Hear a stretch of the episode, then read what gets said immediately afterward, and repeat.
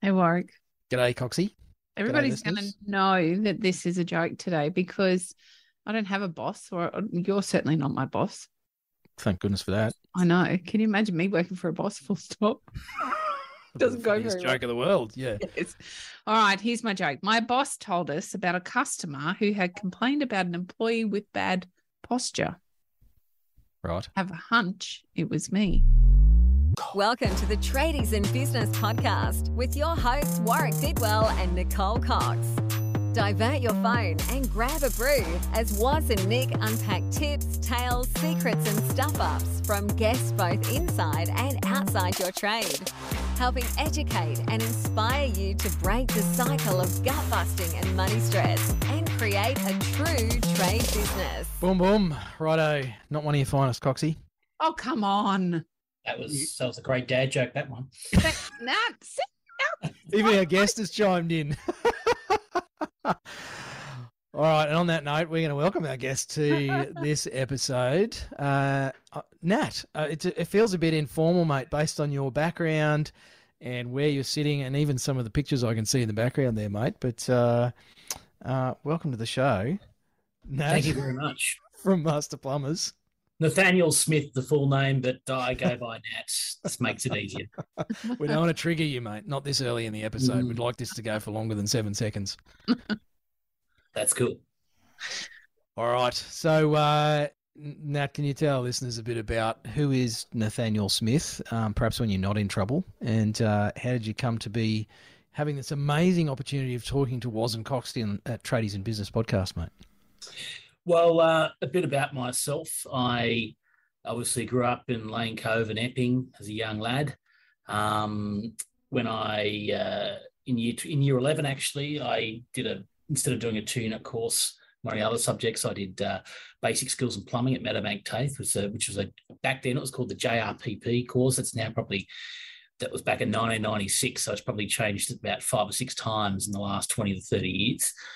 Um, did that and then decided I wanted to do an apprenticeship. Uh, so at 16, I started off at a company called NCB Plumbing, who are members of the Master Plumbers. Nice. Uh, just put a plug in there. Um, and I worked there for about, obviously, about two to three years. And then I, they were a maintenance service company.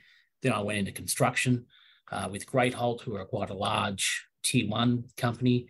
Uh, did a lot of big jobs around Sydney, the Conservatorium of Music. I looked after the ships in the Sydney Harbour during the Olympic Games. Do you remember those seven ships? I did all the plumbing up to them. Um, ran a few big jobs. Then after I left there, I did some commercial plumbing. Uh, and then about 2005, I set up my own business. Um, ran that for a while. In 2008, when I was uh, working on a job, I nearly lost this finger. It was uh, severed and hanging off. Nice. Um, uh, at the time, it got quite a bit of attention because uh, my another little part of my life that I was involved in was in the Young Liberals, and I took my father in the running in the Parliament. He was then Shadow Attorney General in New South Wales, then Attorney General. Oh. And on the day I cut this finger, he sang a song in Parliament about giving back our Epping Road. It was about a tunnel, and so that got you know you know very much a big attention on two GB and all that sort of stuff. And and then there was like, oh, we we hear your son has cut his finger. Oh, he's cut his hand off. It was like the whispers got worse and worse. so that was on the radio as well. And I was in Westmead Hospital getting stitched up. Anyway, um, you know, when you run a small business, you are the small business. Uh, you know, you you take all the risk and all the reward. Uh, I was back a couple of days later because I had guys working for me. I was stitched up, totally against doctor's orders, Mhm. and uh, I was getting on with it and pressing ahead. So I did that um, for a number of years, and then I got an offer to work for a PR and marketing and government relations company called Hugo Halliday. I uh, switched careers around 2010, which my parents said I was absolutely insane because I was doing quite well in the plumbing game. And I said I want to look at doing something different. Uh, we acted for a whole range of clients and industry organisations, um, big you know big companies such as IAG, uh, some some pretty big players, corporate players. So uh, I switched careers in that time. I did a grad cert, a grad dip, then a Master of Arts in Organisational Comms Wow. Charles Sturt. Did that for about six years, and then I went and ran a federal senator's office for about a year. Uh, she was a minister for international uh, development in the Pacific. Mhm. Uh, then I was a senior advisor to a New South Wales planning minister because I was a, between that time there. I also got elected to council at Kogarah City Council, so I knew a bit about planning, and I worked for a lot of developers when I was in the lobbying game as well. So I knew quite a bit about you know planning and, and the and the issues and how it affects councils and communities and things like that. Then I um, uh, got elected to Parliament in 2019 to the seat of Wollondilly. Uh, then eventually, under Dominic Perrottet, when he became Premier, became Government Whip. So I was in charge of discipline and running the Legislative Assembly. And then, unfortunately, uh, in the uh, March early this year, I uh, had a 12% swing to One Nation, which ripped out some of my primary vote.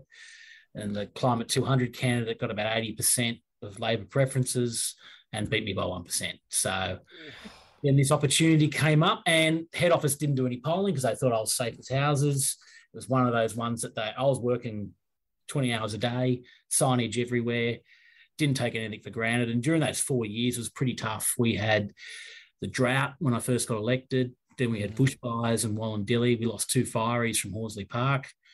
Then uh, we had floods, and then and Picton, if you'd heard in the past, was flooded quite a bit. And we had floods down the Highlands. Then we had COVID, and COVID was really tough in my electorate because it was half it was Greater Sydney and the other half was regional New South Wales. So you had different rules. Yeah. Uh, my job was a nightmare during that time. And then we had floods again, then COVID again. And then we had that unfortunate accident that happened last September. We lost those five kids at Buxton, at Picton High. So uh, it was a pretty full on four years. Um, Mm. and now coming into this, it sort of seems um, it's, it's a lot of work to do uh, in an organisation like this, and we're turning, we're rebranding the organisation. We've got a new website. Um, a lot of things have been done the way they were in industry associations for many years, so we're turning this place right around. And uh, now I'm here. That's an incredible story. It's yeah, it's uh, it's when you tell people, they go, "Oh wow, you've done all that." It's Yeah. a lot of experience in uh, look, I'm gonna I'm banking on us being about the same age here, Nat. Um, it's a short period of time to have such a breadth of experience. yeah, Um, well, 43. I just turned 43, and um, Okay, I can align with 43. I'm gonna go with 43 Yeah, Nat. you Our just run with that, know. I like 43. That feels good to me. and uh, so I did obviously an apprenticeship, got my license, ran my own Mm. business, worked in some other fields, then um, then uh, did a university degree, did a master's, while having two kids and babies, waking up at three in the morning, working full time, and then uh, going into other different avenues, and then running myself. Nat, how do you how do you stay on the straight and narrow? Like, how do you stay on the level through that sort of a journey? I I think um obviously uh you know I've got a good family life um married with two kids um I come from a pretty good sort of stable Catholic fam- Christian family so that's Mm. helped me a lot with you know just keeping my head on the ground Mhm. um I think you know you've got to obviously listen to people too you got to you got to keep grounded um and I think that's one of the issues. I think when people do go into politics and things like that, people start telling them how wonderful they are for years and years. And after 20 years, they actually believe it. Yep. Yeah. And uh, so there's a lot of fakeness. There's a lot of, and I'm not really one for that. When I have, I, when, when people start crawling to me, I go, okay, what do you want? Uh, I'm pretty blunt. Um, yeah. Which probably So I serves think you well. Sorry, Nat. Uh, probably serves you well coming into the role that you're in, and and you know Yeah. working in a trade association and working with trade business owners, essentially. Or trade That's right. Well, I've been one. Mm. Um, I've acted on behalf of industry associations in terms of advocacy work. Uh, you know, I've done a the master's degree in organisational comms, which comes into marketing and PR and, Mm. and all that. So it's it's molded me well for this position. Mm. and knowing all the members of parliament because they used to crawl to me to get pairs so they could get out and not being in the chamber that night um, helps now with dealing with them. I bet you got some stories to tell. yeah, Oh, I've got I've got some stories. Uh, I bet you they're, do. they're only from off Uh, air, I suspect, mate. yeah, well, it was interesting because when I was we, we didn't have a majority, Mm. so it was like gluing things together. And one of the one of the months, which was very challenging, was uh, a, a retiring member. I won't say who it was. Um, decided that they won't be turning up to Parliament this month because they've got a, a course they're doing overseas. Oh wow. So I didn't have a pair for that person. And if I had a pair, the Independents Labor Party could have got together and changed standing orders and made a chaos for two weeks. Mm. So what I did is that person used to sit next to me. I'm probably giving that person away now. And so I used to stretch out question time and take up the space. So the opposition group was counting numbers and didn't realise that there was something missing. And I did that for I, that la- every day I came in. The premiers, I was going, oh, we got away with it again for another day. You know, I got away with it for two weeks. That's Wow. the epitome No idea. Skinny your teeth stuff. yeah, it was little things like that, uh, and that. Uh, so you got to think fast on your feet and be a bit nimble and Mm, um, just have a good poker face. absolutely. Okay, I suck at a poker face. That's why I did Mm. politics. Yeah. Mm. Nat, uh, so you've, you've been in the trades or in and around them um, for, I guess, quite some time. Obviously, you know, recent times you, you've stepped aside from that with your other roles and, and politics. Mm. Um, and now you're very much back into the trades uh, in your new role. How, if at all, how have has the industry changed uh, since your time? Oh, it's changed dramatically. Um, you know, when I talk to the trainers here at um, the Master Plumbers Association of New South Wales, just to give a quick intro on it, obviously it's a an association that's a union for employers, plumbing contractors. So we advocate for them, we give them services, they get members' benefits out of being a member and things like that. But we've also got our training arm. So we do we train apprentices here. Uh, so they either got the option of going to TAFE, other independent bodies, or our RTO. Mm. Um, and a lot of those apprentices are our apprentices that we employ through our GTO, which is Master Plumbers Apprentices Limited. So I'm in charge. I'm the CEO of both MPA and Master Plumbers Lim- uh, Apprentices Limited. So we keep them employed, we train them, and I've seen some huge tra- uh, changes in the trade, like in terms of silver brazing, welding, this oxyacetylene doesn't happen much anymore. Everything's everything's B press, uh, crimping. Yep. When I was getting out of the trade around 2010, that was starting to come in, and now it's just everywhere.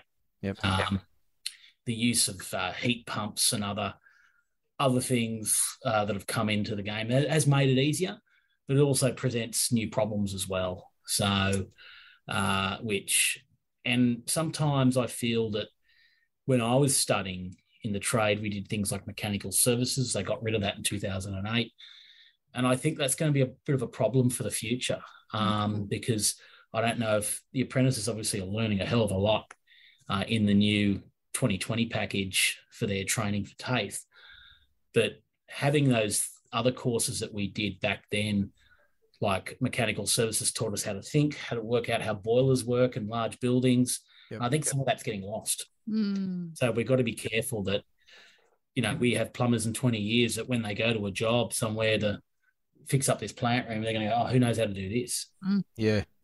And that, that's some of the, the issues I'm seeing in the trade um, that I think we need to bring it back a bit, go a little bit old school occasionally. Mm. Um, I know that sounds, I'm, I'm 43 saying you've got to go a bit more old school, but uh, I think that's, that needs to be done from time to time. You've got to look at how we did things back then and, and what we were trained to do. We are trained to think. And Mhm. sometimes now, especially in construction and in your bigger tier one organizations, it's more like Lego, you know? Yeah. Yeah. Yep, I don't. I absolutely agree that that is happening. I see it um, every day with the apprentices that we deal with, And I see that it's not plumbing specific. I think it's all trade specific, sadly, with because of the well, I don't want to be too speculative, I guess, but the the the way the industry has changed as a whole, and we've there's a stronger push towards project style builders, those tier one, tier two, tier three construction companies. Um, they have a particular formula that works and serves them very well. Unfortunately, it doesn't necessarily serve the tradespeople moving through the ranks so that we do have really well qualified multi multidisciplined tradespeople instead we tend now there's a real tendency to find tradespeople that are very good at a particular style of task within their trade they don't have broad knowledge of all of it sadly it's mm. and it's very hard to find employers that are able to contribute to the full skill set um, even as the mum mm. of an of an apprentice we really worked hard to ensure that uh, our son who's an apprentice carpenter went to work for a renovation builder instead of a new home builder because it changes what he's able to do. The skill set that he will come out with is very different than if he was working only on new homes. So I, I feel that um, in construction, full stop, as trades, this this is a real trend that we're seeing, and it does need to make some change. I just wonder, from an organisational point of view, Nat, what do you think you can do that can contribute to some of that change coming about in a short term, not a long term? I, I think obviously when we have reference groups with um, uh, with TAFE, with uh, Customer Service New South Wales, or used to be Fair Trading, um, it's changed names a couple of times, um, is to give that sort of feedback back. Like um, we're seeing a lot of changes uh, in some of the other states around Australia. There's been a, I think, an unnecessary push to electrify everything. I believe there's been a general attack on gas. I'll be writing an article in our next uh, magazine about it, which which I will have a bit of a swipe at the current federal government and particularly the ACT government, mm-hmm. who has now banned all new gas connections from November onwards, uh, which is just absolute insanity. Um, I think you would have heard that comment in my piece in the Australian a few weeks ago. But the reason is, is we should be promoting hydrogen, biogas, and other renewable gases uh, to come into the system. We shouldn't just be cutting off a. a so we've seen governments do that before when they cut off an industry. Yep. Uh, it ends up being a disaster. Mm. Um, I remember a thing called the Greyhounds, uh, you know, many years ago. Uh, that really did cause a big stir when you try and shut something down overnight. Mm. And something might look good in detail and sometimes on on paper like feel good, but when the rubber hits the road, and I've experienced this as a policy advisor in government, something might really look good as a uh, a policy, and then all of a sudden they entered it into their CAD system at Masterton Homes and said, "Oh, this policy doesn't work because we can't use our 330 uh, square meter home, which is our most popular choice." Yeah. And you're like going, "Oh no, but the department says you're no, no, no, you're wrong." Like it's and this is where you got to really test things out and like uh, get that, that I bring up that gas example is because um, yeah, it's all good and well to try and electrify single homes with heat pumps and solar hot water heater and things like that. But when you're getting into large buildings, say student accommodation, unit blocks, commercial, you're talking you need much more plant room space, which is taking up more square meters in the building. Um, and you know, shutting off something like gas, which is 50% cleaner than burning coal, to run electricity to that building. Mm-hmm. So it gets a bit like a Yes Minister episode.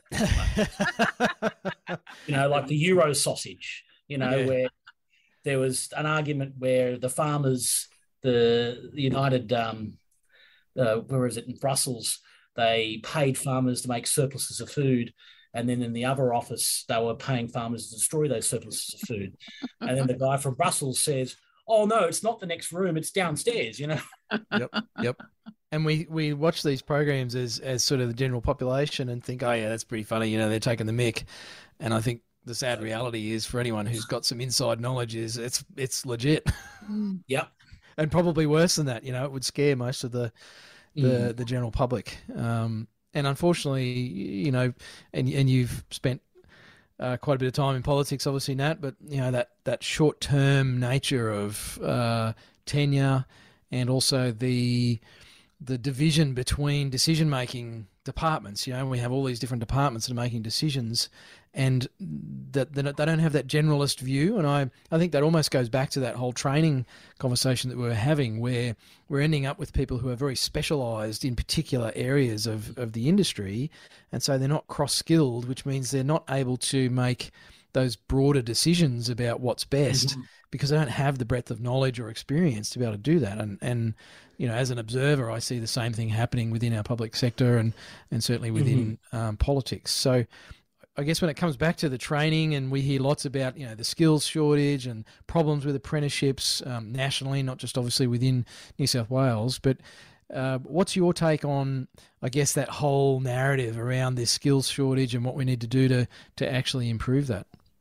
Well, I um, saw a great um, advertising campaign in New Zealand. I don't know if you've seen it, where the son, um, the parents like, oh, I think there's something wrong with something's happening, something's wrong with him at the moment, and he goes, "Mum, Dad, I want to be a tradie," and they you know, drop their coffee. I don't know if you've seen that. Uh, it was a three-part ad, and it was like the father was an accountant going, why do you want to be a tradie? Don't you want to be go to university like me with a flowing gown and uh, you know it was it was really well done and it went yeah. for it was like that double AMI ad with Rhonda.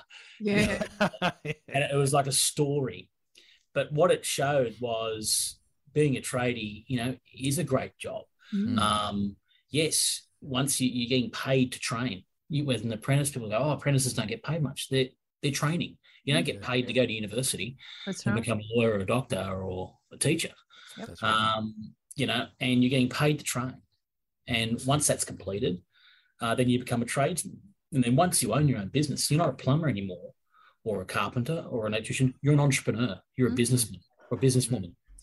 So, and that's I think there needs to be more of a promotion of that by the government uh, and in school saying, you know, there's always this great push to get them to university, get them to university. There's kids in year 11 and 12 who should not be there. Mm, they should yeah. be one of the one of the things that we we have uh, scope to offer here at the Master Plumbers Association and M- MPA training is a cadetship mm. where um, they do their whole cert three in 18 months full time. So they'll do their theory and their practical in 18 months and once that's completed, they come out halfway through second year. Mm. Now, they are the SAS of apprentices. They've done all their training in 18 months, and they could probably do that at the end of year 10. When they don't have their license, they can come to a, our, our college, do their training. By the time they're finished, they've got their P's. Mm. mm. And they are a high quality apprentice that, because the great thing about them is you're not sending them off to TAFE each week. Mm. Um, and then they're ready to do their cert four, which is at night in their own time. Yep. Yeah. Which I've got long memories of. And Rod Jackson, who's the field officer here at uh, Master Plumbers, was my teacher. Oh wow! years ago, twenty three years ago at Meadowbank. So how how the these you know the, the you know the spins and straights and roundabouts in life, you end up being back with someone that you're you know, yeah, so true. You know, yeah. Ago.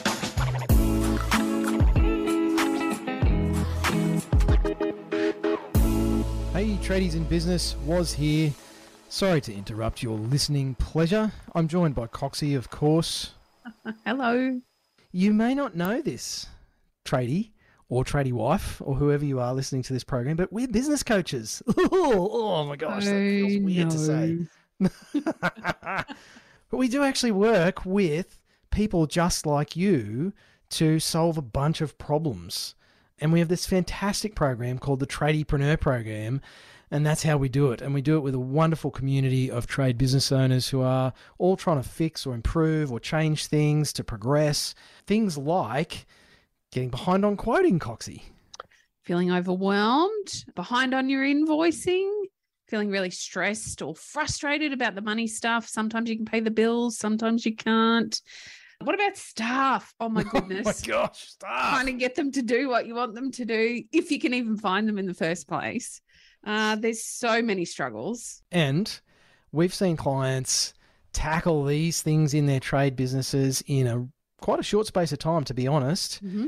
during the program and recruit staff at a time where everybody was saying you can't get good staff. Mm-hmm. improve their quality from their team, collect their debts much more quickly. We How have sessions. tips?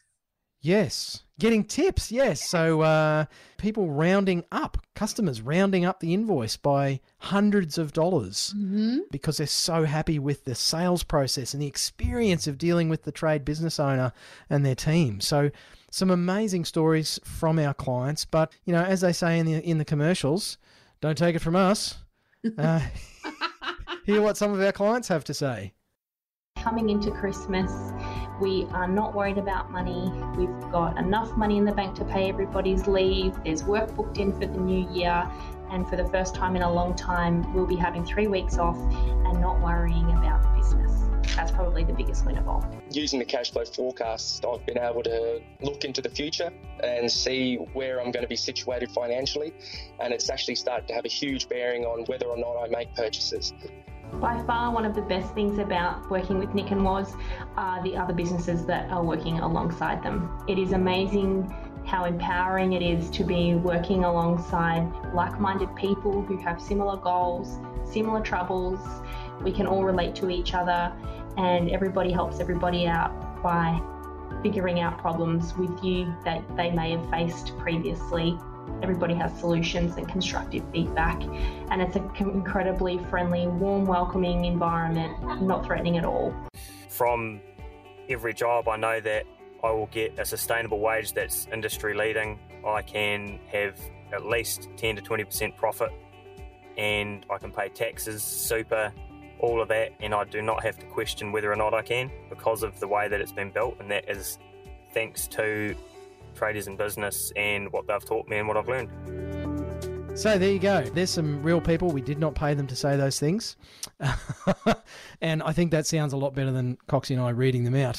We really would love for you to check out more about how you could take your trade business to where you would like it to be. Surely you have a vision of what things could be like or what you wish they were like on a day to day basis, um, whether that is reducing stress or actually making more money. Maybe it's spending more time with the family, taking more holidays, having the choice that you really wanted when you started your business instead of this beast that seems to be there for many of you listening to this program. So, if you want to find out more about how we do this through the Tradiepreneur program, Coxie's going to tell you all about it. I'm actually not. I'm going to be really secretive and uh, keep all of our magic up our sleeves. What I would like you to do, though, is head on over to tradiesinbusiness.com.au and you can learn all about us, why we do what we do, and how you can work with us, what that actually looks like. There's a whole bunch of free stuff there for you to download, uh, lots of options. We've always got new stuff going up onto the website and a great place for you to learn a whole bunch more about how you can work with us. You can even book a 15 minute chat For free. For free. That's how abundant we are. So head over to the website, uh, check it out, book a chat with us, and we'd love to find out if you'd be a great fit for the tradiepreneur community and start hanging out with some of those people that you just heard from. I think, um, Nat, to speak to that point, I feel like the trades still get a really bad rep. In fact, Warwick and I work really hard with lots of people like yourself to try and raise the voice of trades in Australia. And yet you still see media very responsible for this. Unfortunately, the thing you see in media generally about the trades is how another big builder has gone down and what that means for families. Um, or we see how the the tradie that's ripping off the grandmother, or we see the tradie, there's the narrative that they're always late or they're going to rip you off. I think that's really responsible for a lot of how parents, just like you're you're talking there with the the family in New Zealand, that how they feel about kids going into the trades. And we tend to see, as in my case, my the kids have a builder for a father the several of the kids have gone into the trades. You know it's a natural progression. We're all trades. My my father's a tradie my brother's a tradie. Um the kid's dad's is a tradie his father's a tradie you know it's just that natural progression yet it's not necessarily being opened up to others because of this negative narrative and i wonder if you have a view on how to change that narrative Well, it's a stigma, and people will sometimes go, "Oh, like you know, I had it." One of the biggest hurdles I had in getting into Parliament, they're going, "Oh, but he's he might have a master's degree, but he's a tradie. He's an ex-tradie," and it's that, and it's that sort of snobbery Yeah. Um, It's like it's a slight on your character. it's a slight on your character. It's like, well, hang on, you know, I ran my own business and worked hard. I used to I used to fill out BAS statements every three months. Yep. When, when did you do one of them? And you're making laws on them. Um, uh, you know, and that's you got to give it back to them sometimes. Yeah. Um, because you just can't have. Not everyone is going to be a lawyer or a doctor or a teacher. Um, they just don't. Some people just don't have the personality or the the temperament because it's not within their nature uh, to do that sort of thing. Or you know, in life they might go into it later on. You know, like I've done things. You know, after you know when I had my own business and things like that. So I think it's a stigma thing. That's why you need to have a positive campaign. Uh, governments need to run co- positive campaigns to get more people into trades. Mm. Uh, talk about, hey, you can actually earn a good living um, when you're on, and you and you can be your own boss, and you can employ people, and you can you know get that that joy out of uh, you know helping another family by employing them and seeing them do well, uh, and and pay them more uh, of above the award if business is, is obviously going well. Um, and you know, because you want to keep good staff. So I just think we've got to have more of a positive uh, outlook. Yes, there's always going to be a couple of bad eggs in the barrel that do the wrong thing by by clients, but that's in every industry. Mm. That's in everywhere you go. 100%.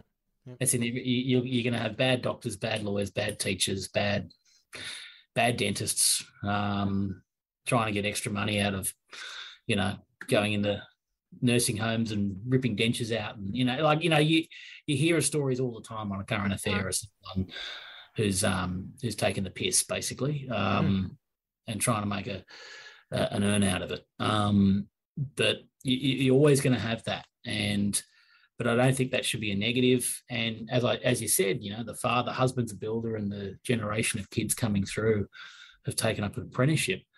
Like I wasn't exactly. My dad was a was a QC, an SC, you know, so I didn't exactly follow in his footsteps. No. But mum and dad always said, "We we don't care what you do in life as long as you're, you're happy and you're honest and you're good to your family." That was their view. So Um, they didn't drop their coffee cup when you told them you wanted to be a tradie.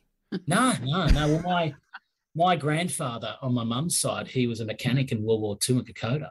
So, Wow. and he was asked to be in the, I think it was the ninth, you know, that legendary story, and he said Yeah. no. He was asked to be a sergeant, and he said no. I want to keep doing my engineering, and so he, we, were- I wouldn't have been here um, if he went on that. And uh, and my dad's father was a salesman in timber and all that, and he had a, a timber mill down in Goulburn, and you know, we, we came from pretty humble beginnings. Um, Mm. and uh, there's nothing wrong with what you do in life as long as you do it well and you're good to other people. Nat, I'm going to have a crack at uh, connecting some dots up here, so you might have to be patient and uh, broad-minded with me, mate. but we're talking about, you know, the the bad rap that the trades get in Australia quite a lot of the time. Mm. And and I've spent time. My family are all tradies, but I, I sort of did the university thing and studied business and went into accounting and finance Yeah. and that sort of stuff for years. And and I see a big difference between the behaviour of the individuals within an industry, um, between some of those white collar professions and some of the blue collar uh, professions. And I- think it's almost just an absolute given that if you're an accountant, you'll belong to a professional association. Mm. Um, in some cases, it's compulsory. It's been mandated by governments. You know, um, if you want to hold a license, you must belong to a professional association. And it's just interesting that within the trades, though, it seems that it's very much an optional thing. And people are like, oh, should I? Shouldn't I? I don't know. What do I get? What do I get if I actually join the association? And I just wonder if if you could speak to that. And obviously, you're in a slightly biased position, mate, and feel free to give the sales pitch for Master Plumbers. Uh, but do you think that's a real thing? I mean, that's my perception. But do you see a similar thing? Yeah. In different parts of the trade, obviously in the construction industry, especially on enterprise bargain agreement companies and on certain construction sites, you have a lot of unionism Mm, and they have to show their card and be a member of the union. for sure. um, but that's but that's still optional. Um, and you've got obviously uh, in associations like ours, you know, some people may feel that they're too busy and they just don't have time to be involved in the events of the organisation, and they're doing everything by fine by themselves. But then Yeah. once they look into the benefits of what they get joining the New South Wales Master Plumbers, they've un, until they've tried it, they don't know. Mm. So, you know, and we've got we don't just run courses here. We're going to be having some uh, some other courses coming up, some shorter courses for upskilling for plumbers, but also business courses. Mm. They, they could be working, you know, 15 hours a day, six days a week. So I've got no time for anything else. Um, I'm just working away. And if they did some of these courses, they could be saving 20 grand a month That's right. So you don't know until you, you know, put your feet in the water. Yeah. And I do know about my wife's an accountant, so she's in the CPA, uh, which is you know thousands of members. That you know, and he, he really the guy who set that up really marketed that well when he had a sideshow on TV and he was giving financial reports every week on the television, and the numbers went to the roof. Um, and and I think there should be more connection to associations, and you saw that many many years ago. I even think with political parties, you would Liberal Party here in New South Wales probably got a little bit under 10,000 members. Labor Party's probably the same. Back 50 years ago, it was 50,000 members. Mm. Mm. Years ago, people were more involved in associations, and you saw that even at university. More people were in clubs and things like that. And I think because there's so many distractions these days, Mhm. we live in a 24 media cycle.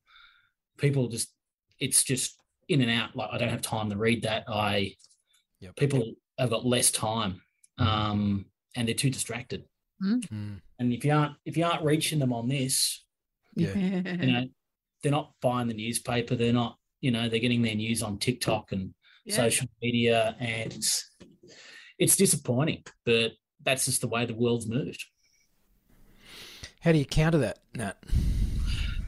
You counter that by giving them something and that's some of the things i'm working on here hard on the master plumbers that it's not a grudge purchase like insurance. Mm. you, you want to become part of an association so you're you're part of a family you know you've got others that can help you out you can ask others for advice. Uh, you could have legal issues where the organization can help. Uh, you know financial res- resources you know discounts on you know fleets of like we do a discount on toyota discount fleet when they join up the master plumbers they can get 3000 off their hilux that they buy for their business so they've membership they've already paid for it Mm. Yeah. that purchase. So, and we've got corporate partners that's going to give them discounts on things and with their insurances and fuel and and other um, uh, things that you know we can do through our corporate partners that we advertise with. And that's the way I think to get them. If they if they know they're going to be saving a buck, it's going to help them run a better business. Mm. Um, I encourage them to join up because that's exactly what will happen. Mm. Yeah. Now, how does an organization like yours stay in touch with what the the people want? How do, how do you, you you equate? You know, there's a balancing act as an organization around what you know with your experience is beneficial to someone, and then those business owners they they have feelings around what they think they want at the at the very least. How, how do you stay in touch with what they think they want, and then how do you make the decision about what's going to serve them best? So it's sort of drawing up your own. I did this in my master's at Johari's window, where this is what we think we look like. This is what others look at us. This is what we actually look like, you know. Um, and you know, and that is what we're going to be doing a lot more now that I'm on board is having reach out and happy calls with people and finding out what members want just over a phone call and then entering that into a CRM or a client management system and, and having that knowledge. But you've got to do obviously regular surveys to see what members want. But then you've obviously got, got to get people to complete that survey. So Yeah. you're only getting a snapshot. That's right. But I think it's through direct contact, um, having events and, and asking them, you know, what do you get out of the master plumbers or what you think we can do better?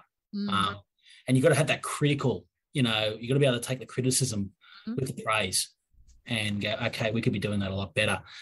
And looking at what other states are doing um, that are doing doing different to us that is working. So uh, obviously we're in a rebuilding stage, a rebranding stage here in New South Wales. Um, we're going to shock the hell out of the members in the next six months with the amount of events that are going to be happening over the next 12. Uh, they're going to go, what's what's going on here? Um, and you know, we're really stepping up with the advocacy work as well, especially on the gas issue. Um, we'll be having some things to say on some of the new IR changes that are coming up. Mm. You've basically got to make yourself that they need you. Yeah. Um, but they only don't just need you for the resources they're getting out of you. You're you're their you're their head guy. You're their head guy or girl going up the government and saying, you know, us plumbers, w- we want this. Mm. Um, Mm. you're moving legislation that's going to make it's going to be catastrophic to our industry. Yeah. and it's working with the other. I had lunch yesterday with with the National Electrical Contractors Association CEO and met up with the union two weeks before. I met up with Master Builders the other day, and it's building those synergies and working together to get great outcomes for the industry. Mm. Yeah, we all need a voice, and unfortunately, we don't have one solo. We we need those collaborations to have a voice together for us within the Mm. industry. Nat, um, do each of the master plumbers in each state do they run? uh, Do you all run together, or are you running separately in your own individual way? How does that work? We've got a federal secretariat, um, but each division runs their own Mhm. race. But we do meet regularly. Mhm. Um, we're hosting a face-to-face meeting of the uh, Australia, New Zealand. So it's Tasmania, ACT, Victoria, New South Wales, Queensland, WA, South Australia, um, and New Zealand. Mhm. So we all work as one. Um, and so when we make representations to government on certain issues, uh, we all we all pile in together and um, and help each other. And we can we help each other out as well. Like, Mm. hey, what are you doing with this? Are you operative offering your members this service? Mm. Uh, you know, oh no, we didn't do that because that was too complicated. Like you, you can bounce things off each other. Sure. Yep. So some things work better in other states than others. Yeah. And is is that degree of separation because the laws are different in each state? Like that's something we rub against quite frequently, the differences. Not really. It's sort of where the organisation was formed. Got it. We go back to 1881. When you go back, our honour boards in my boardroom go back to 1886. Um, but we've found evidence now. It was, I think, it started the Master Plumbers New, New South Wales started around the in the 1880s, some at some point. So I've been told there's another honour board that we don't have in our possession. It's down in Berrima, in um, Yeah, right. shops there. I'm going to be investigating that on the weekend. So, uh, and see what they're going to see what they'll hit me up for if I could take it off there. Uh, but apparently, I've heard there's another honour board that exists, exists. But if you go in our boardroom, I've got all the history going all the way back, and I think that's important that um, members see, you know, the history. Because when you when you look on these honour boards, you see people who won the gold medal in 1960. Oh, he started up so and so and co, and so and you know, and Yeah. it's and that company's now been going for 50, 60 years, you know, Mm. and they were in they were in a boardroom similar to this, you know Yeah. uh, 60, 70 years ago. And it's quite, I'm a bit of a history buff. History was one of my favorite subjects at school. I love history. And uh, it's just funny when you, it's, it's eerie when you look at this is the way they did things back then. Yeah. And there's so much tradition. Like I just look at my office in the cupboard over there. It's got the minutes going back to, I think, 18 something, you know, 1926, I can see. Mm. And that's all the meetings from from years and years ago. Now, So- I'm going to ask you a bit of a leading question, mate. Um, do, do you think that's being lost, that reverence for the roots and the past and tradition? Do you think that's being lost with the, the successive generations? Absolutely. Absolutely. Mm. Um, I'm a big one for youth preserving tradition. Mm. Uh, yes, I'm a constitutional monarchist, uh, but you know, and I will be I will be smuggling a picture of King George III into the boardroom shortly between the Australian and New Zealand flag. It's Love gonna it. it's gonna be a bit of a trigger warning. Uh, for some people, 'cause we You have used to to have sign a these- waiver as you come into the boardroom. mate. No, no, no. I'm just going to sneak it in there and people go, what? um, Well, Yeah. Why do you think that is? And and uh, you know, do you think it's just us older blokes um, clinging to the past, as some people think of it, or or is there something more to it, Nat? I think there's, I- I think it's not all the blokes clinging to the past. I think, I think we've got to have respect for what people have done before us. You know, I respect my grandfather fought in World War II. My great grandfather fought in World War One. Like we honour Anzac Day, we we got to honour those who have done great things before us. And what mm. some of these awards we have at our industry dinner are named after people who changed the way we did plumbing, you know, 30, 40 years, 50 years ago, Mm. uh, and did great things uh, like setting up a GTOs, a group training organizations, and, and things like that. They and, and what I really admire about a lot of those who were uh, executive committee members or board members of the MPA or MPLA is it was all voluntary. They did it in their own time. They gave the industry did so much for them in terms of creating wealth for them. They wanted to give something back Mm. and I think there's a there's unfortunately we live in a world now where it's more about ourselves, not about others, and I think that that needs to. I I think sometimes you do need certain points in time. I, I'm not saying you need another world war or something like that, but you need some a catalyst in society to go, hey, we've got to go back to the way we and treat people the way we used to, you know. And I think during COVID and through the COVID, I think that sort of taught people a lot about themselves as well and looking after their neighbours and and really, really um like when they got those freedoms taken away from them, when they got them back, it was like, oh my God, you know, we're so lucky for all we have. Mm. Uh, just like dropping into your next door neighbour, you couldn't do that That's right. it was, or even going, a lot of people, especially elderly people and small senior people, you know, just going to church or going to their, you know, their usual Country Women's Association group, or it could be their a men's shed. They couldn't do that, and that, that really, that really hit them hard. Mm. Especially Anzac Day, the fact that they couldn't march for about one or two years. Mm. That was the one day those guys looked forward to every year. They saw their mates and they spilled many sacrifices with them whether in Vietnam or Korea, or a lot of the World War II are not with us anymore. But um, you know, and, and that, that's why I think tradition is important. It needs to be kept and something that uh, you know I'll be, you know, pushing forward. I'll be there with you, mate. Uh, so, Yeah. I've got a question I'd like to ask guests. I might have just lost myself a few fans, but I might have gained a couple as well. Uh, mate, if you had a thousand uh, trade business owners in a room, what's one piece of advice you'd like to leave them with? Um, look after your staff. Um, train up your apprentice as well, um, because there's so much competition out there that you know uh, you can if you don't treat your staff properly, uh, you can lose them. Um, join your association. Mm. Depends whatever. Yep. You know, I think I'm doing a bit of a sales pitch here, but no, I'm not. I'm saying join your association and mix with other contractors, find out ways that what they're doing that you haven't been doing, which could change the dynamic of your whole business. Mm. It's only when we connect and network um, that we learn things because sometimes we're stubborn in our ways and uh, this is how I do things and, uh, and you become institutionalized. Mhm. And I think the more you get out and meet other companies in the similar trade and work out what they're doing, what they're using, what's worked for them, you know, that, that, that could be the, something that the catalyst that just turns your business into a, a good business, into a very profitable business. Mm, 100%. Leveraging uh, the knowledge that's out there, you know, that Mhm. collective uh, intelligence. So, Love Mm. that, mate. Uh, all right, if we've got New South Wales listeners who happen to be plumbers and they want to find out more about Master Plumbers, uh, what's the best way for them to do that, Nat? Well, the best way is uh, here's our new branding, our new logo. A great logo. I was very impressed. Yes, Yeah, it's it's Nice- all new. It's nice we've pipes, mate. the- pipes are there. Um, obviously, you can go to masterplumbers.com.au or or ring us on uh, eight seven eight nine seven thousand.